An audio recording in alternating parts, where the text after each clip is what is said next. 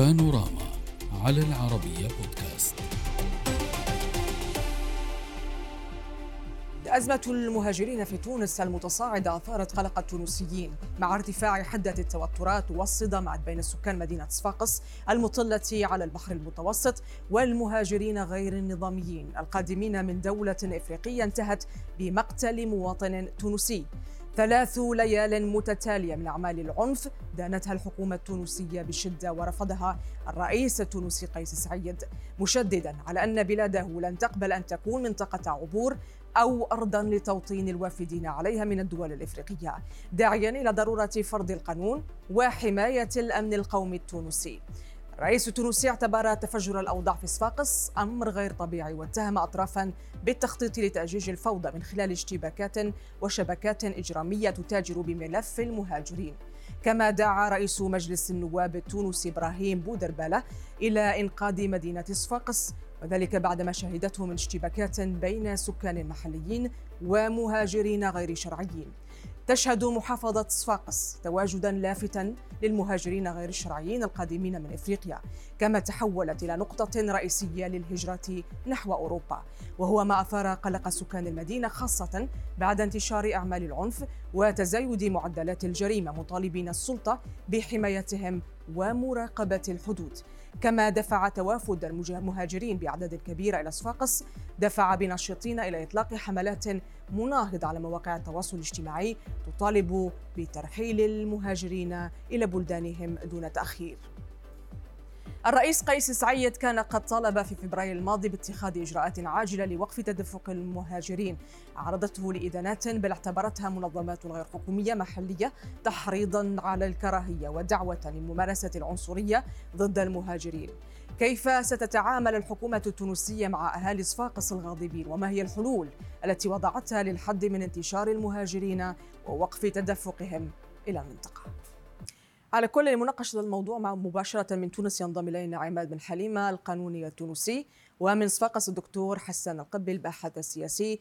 أهلا بكم معنا في بانوراما. أبدأ معك دكتور حسان لماذا تبدو الحكومة التونسية اليوم أكثر صرامة أكثر حزما وأكثر حدية إن صح التعبير في التعامل مع ملف المهاجرين غير الشرعيين وهو ليس بالملف الجديد على تونس؟ نعم ليس بالملف الجديد ولكن ما استجد في الموضوع أن منسوب العنف ومنسوب الجريمة المنظمة في المدة الأخيرة أصبح غير مقبول بالمرة خاصة في محافظة صفاقس. ربما في الأول كان العنف متبادل بين منتسبي آه، أفريقيا جنوب الصحراء فيما بينهم وكان كل مرة الأمن يتدخل ولكن هذا العنف أصبح كذلك يسلط على مواطنين تونسيين. الدولة التونسية ملزمة أقول جيدا ملزمة بحمايتهم حماية املاكهم حمايه الملك العام والملك الخاص. طيب دكتور حسان فقط حتى نفهم معك المشهد أكثر تونسيا لماذا صفاقس بالتحديد؟ صفاقس بالتحديد لأن مواطني افريقيا جنوب الصحراء أصبحوا يعرفوا جغرافية المنطقة جيدا يأتون سيرا على الأقدام بكيلومترات طويلة نحو صفاقس لأن صفاقس اولا يجدون فيها العمل لتجميع الأموال اللازمة من أجل الهجرة الغير شرعية بالرغم أن أقول جيدا أن هناك أموال مجهولة المصدر ترسل إليهم. نعاينهم أمام مكاتب البريد وأمام البنوك يستلمون أموال. لا نعرف حتى مصدر هذه الأموال حتى الآن. ولكن من لا يرسل إليه لا يرسل إليه المال؟ في صفاقس بإمكانه إيجاد الشغل وجمع المال من أجل الهجرة الغير شرعية. ثانيا في صفاقس وجدوا من يسوق لهم المنازل خارج الأطر القانونية ولكن يسكنون بالعشرات وفي بعض الأحيان يعني أعداد مهولة في منازل صغيرة ثم صفاقس صفاقس التي تحدثت عليها جورجيا ميلوني هي أهم نقطة خروج الرحلات نحو أوروبا الرحلات غير شرعية. طيب دكتور حسان اسمح لي فقط انقل هذ... أنقل هذه النقاط المهمة التي شرحتها للسيد عماد. سيد عماد في تونس من الناحية القانونية في أي إطار قانوني توضع أزمة المهاجرين غير الشرعيين خصوصا في صفاقس. أه، شكرا.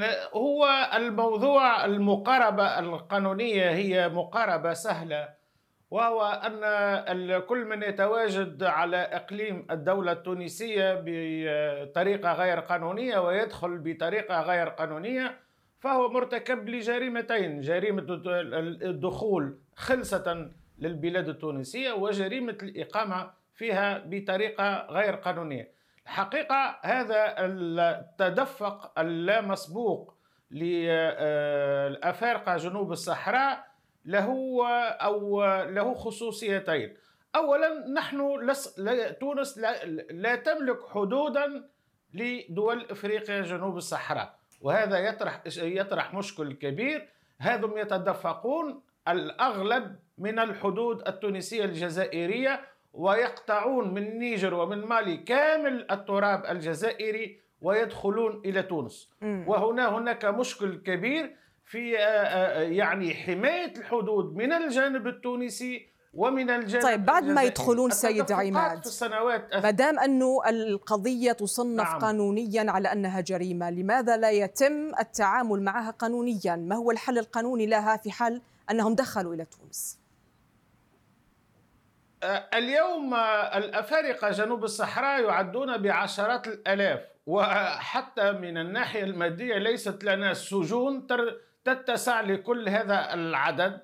لكن اليوم المشكل آه، أصبح له بعد آخر، المشكل لا يحل فقط بطريق صياغة الملفات والقضايا وإيداعهم في السجون، اليوم المشكل الرئيسي أو الحل الرئيسي ليس الإيداع المؤقت لأنه حتى لو أودعوا بالسجن سيقضون شهرين ثلاثة أربعة خمسة أشهر ثم سيخلى سبيلهم.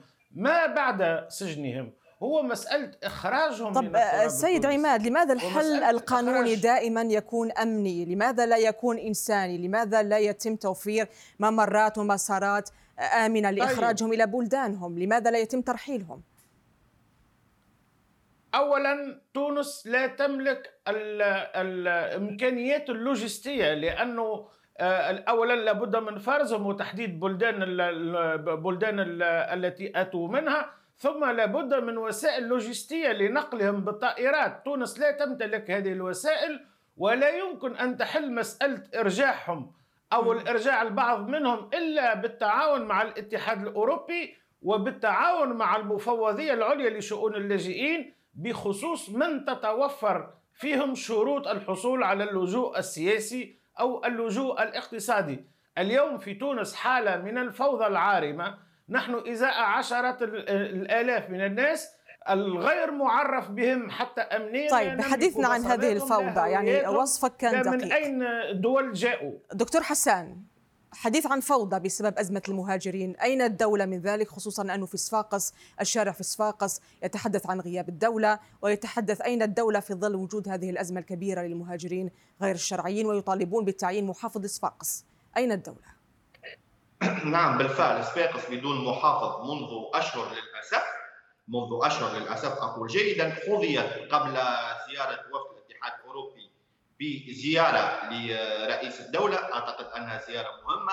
بالأمس كان مدير عام الأمن الوطني وأمر الحرس الوطني وهي قيادات أمنية عليا في البلاد كانت في محافظة صفاقس. تحديدا كذلك في باب الشبلي أينما حل رئيس الجمهورية تقريبا في نفس المكان. ولكن كذلك لا يمكن حقيقة وأنا على عين المكان وعاينت مثل العديد حتى اليوم كنت طيلة اليوم أتجول تقريبا في كل المدينة عاينت انتشار أمني كبير وكبير جدا وحتى أقول جيدا طرق التعامل مع افريقيي جنوب الصحراء في جمعهم. هناك أعتقد أن كانت هناك خطة أمنية محكمة بعيدا عن العنف بعيدا عن التشنج بعيدا عن ما يقع في الأحياء الشعبية طيله الليالي الفارطة. هناك حضور أمني أعتقد أن كذلك مساله تعيين آه، محافظ لولاية صفاقس أصبحت مساله ملحة وملحة جدا في القريب العاجل ولكن حتى الآن بدا التجميع آه، ممكن في الأول كانت الأمور منفلته في الأحياء الشعبية ولكن اليوم أعتقد أن هناك يعني الأمن تمكن من مسك زمام الأمور. نتمنى أن تتواصل العملية بسلاسه ندعو كذلك يعني مواطني ولاية صفاقس التعامل بنوع من التحضر مع افريقيا جنوب الصحراء خاصة مع حراره الطقس توفير إليهم الماء الصالح للشراب الأكل ان امكن ضرورية الحياة لأن جمعهم في هذه الظروف آه، يعني آه، في فصل الصيف وفي هذا الطقس الحار والحار جدا ليست بالعملية حقيقة الهينة والسهلة. طيب فقط ما دامنا نتحدث عن الدولة ومن أزمة صفاقس رئيس مجلس النواب التونسي نسمع لتصريح له ونعود بهذا النقاش. رئيس مجلس النواب التونسي إبراهيم بودربالة دعا إلى إنقاذ مدينة صفاقس نستمع لما قالوا ونكمل هذا النقاش. ونحن المجلس نقول باسمكم جميعا أننا نتعاطف مع أهلنا في صفاقس ونطلب من سيادة رئيس الجمهورية رئيس الوظيفة التنفيذية وهو غير مقصر في ذلك اتخاذ كل ما يلزم لحماية أمن البلاد ولإنقاذ مدينة صفاقس. طيب دكتور حسان يعني رئيس تونس قيس سعيد قال إن تونس لن تقبل أن تكون منطقة عبور أو ارضا لتوطين الوافدين إليها، اعتبرت تصريحات الصب الزيت على النار ليس إلا وتحرض على الكراهية والتمييز والعنصرية، ما رأيكم بذلك؟ لا لا أعتقد ذلك، أعتقد أن التصريحات هذه هي للخارج أكثر من الداخل، لأن الداخل الداخل وقعت اجتماعات أمنية عليا، رئيس الجمهورية كان في مقر وزارة الداخلية اجتمع بوزير الداخلية واجتمع حتى بالقيادات الأمنية العليا وأعطى التعليمات حتى في ظل غياب محافظ الولاية أعطى التعليمات أنه لا يمكن لأحد أن يتطاول على القانون أو حتى يتجاوز القانون التونسي. الكل في التراب التونسي يخضع للقانون ويخضع للمساءله سواء بالنسبة للافارقه الافارقه جنوب الصحراء الذي حقيقة مستوى جريمة في فيما بينهم وهذا حقيقة ما حقيقة لا يقول لا يتحدث عليه حتى الحقوقيين ولا يريدون الاعتراف به. وصلنا حتى إلى قتل مواطن تونسي طب هنا هنا السؤال طيب هنا السؤال دكتور حسان. يعني البعض يقول إنه هذه التصريحات فقط تحرض لأنه شاهدنا في صفاقس جماعات قامت بالدخول إلى منازل المهاجرين غير الشرعيين وقامت بإخلائها بالقوة ما أدى إلى حصول عنف. والأمس ليلة أمس شهدنا مقتل مواطن تونسي طعنا حتى الموت من قبل ثلاث مهاجرين غير شرعيين. يعني هل الحل هو التصريحات من دون التنفيذ؟ نعم ولكن كذلك هناك مواطني جنوب الصحراء يقومون بإضرام النيران في البيوت التي يطلبون مغادرتها. وهذا عايناه في حي الحديد وعايناه في الرباط اثنين أحياء شعبية.